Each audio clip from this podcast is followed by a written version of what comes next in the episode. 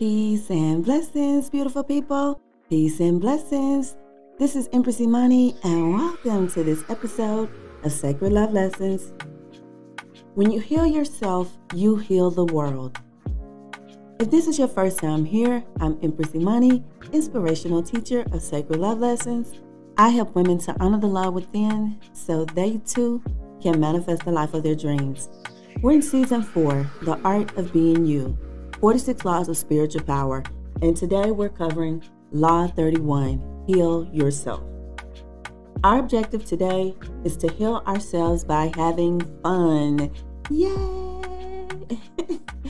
so many times we go through life so seriously, taking everything so seriously, taking everything so personal and sometimes we just need to take time and have fun. In the last few episodes, we have been focused on spiritual healing. Today, we're focused on healing ourselves by doing the things we enjoy. Time flies whether you're having fun or not, so you might as well have fun. This episode is especially for those people who are in a season of winter a season of planning, introspection, retrospection, a season of overcoming, a season of trusting in the Most High, or a season of standing still, knowing that you are God, Goddess. When was the last time you had fun? You can still enjoy your life no matter what season you're in. You can do things that you enjoy while you're waiting for your manifestations to show up in your life.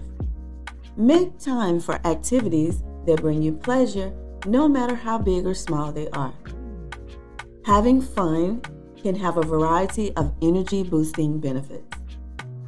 The first benefit of having fun is increased joy and gratitude. When we have fun, we release endorphins and other hormones that make us feel good. This can enhance our mood and make us more appreciative of the good things in our lives. The second benefit of having fun is greater connection to ourselves and others.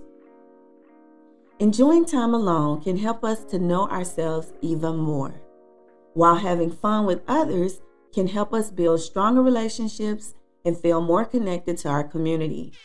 When we laugh and play together, we create shared memories that bond us. The third benefit of having fun is a sense of wonder and appreciation. When we're having fun, we're more likely to be present in the moment and notice the beauty and wonder of the world all around us. This can help us to deepen our appreciation for life itself. Have you ever just sat down, like let's say in the park or somewhere, and you just watch everything all the way down to the caterpillars or the ants that crawl on the ground? And you just wonder about things like, wow, what was God thinking when she made this insect? Or you see this tree and you see how the roots have all just spread it out and, and the tree looks like a shower of roots. And you wonder, how did this happen? There's a sense of wonderment when you're in the present moment and you're doing things that you enjoy. The fourth benefit of having fun is feelings of freedom and creativity. When we're having fun, we're more likely to let loose and express ourselves creatively. Having fun is a source of creativity. It can help us to tap into our inner child and feel more free and alive.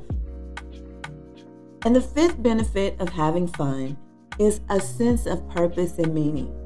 Some people feel most connected to their sacred purpose when they're engaged in activities they enjoy.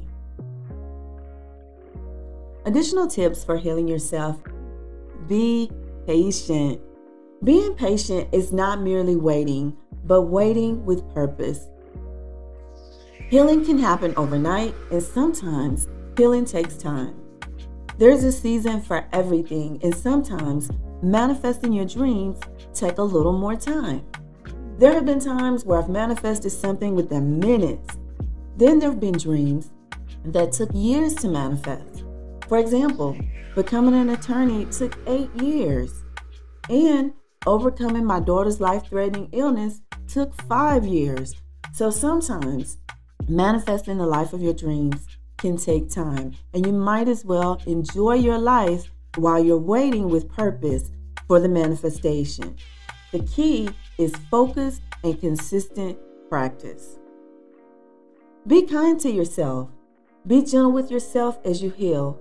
If you're the type of person who has to be intentional with fun, put it on your schedule. Then stick to it as much as possible. Trust the process.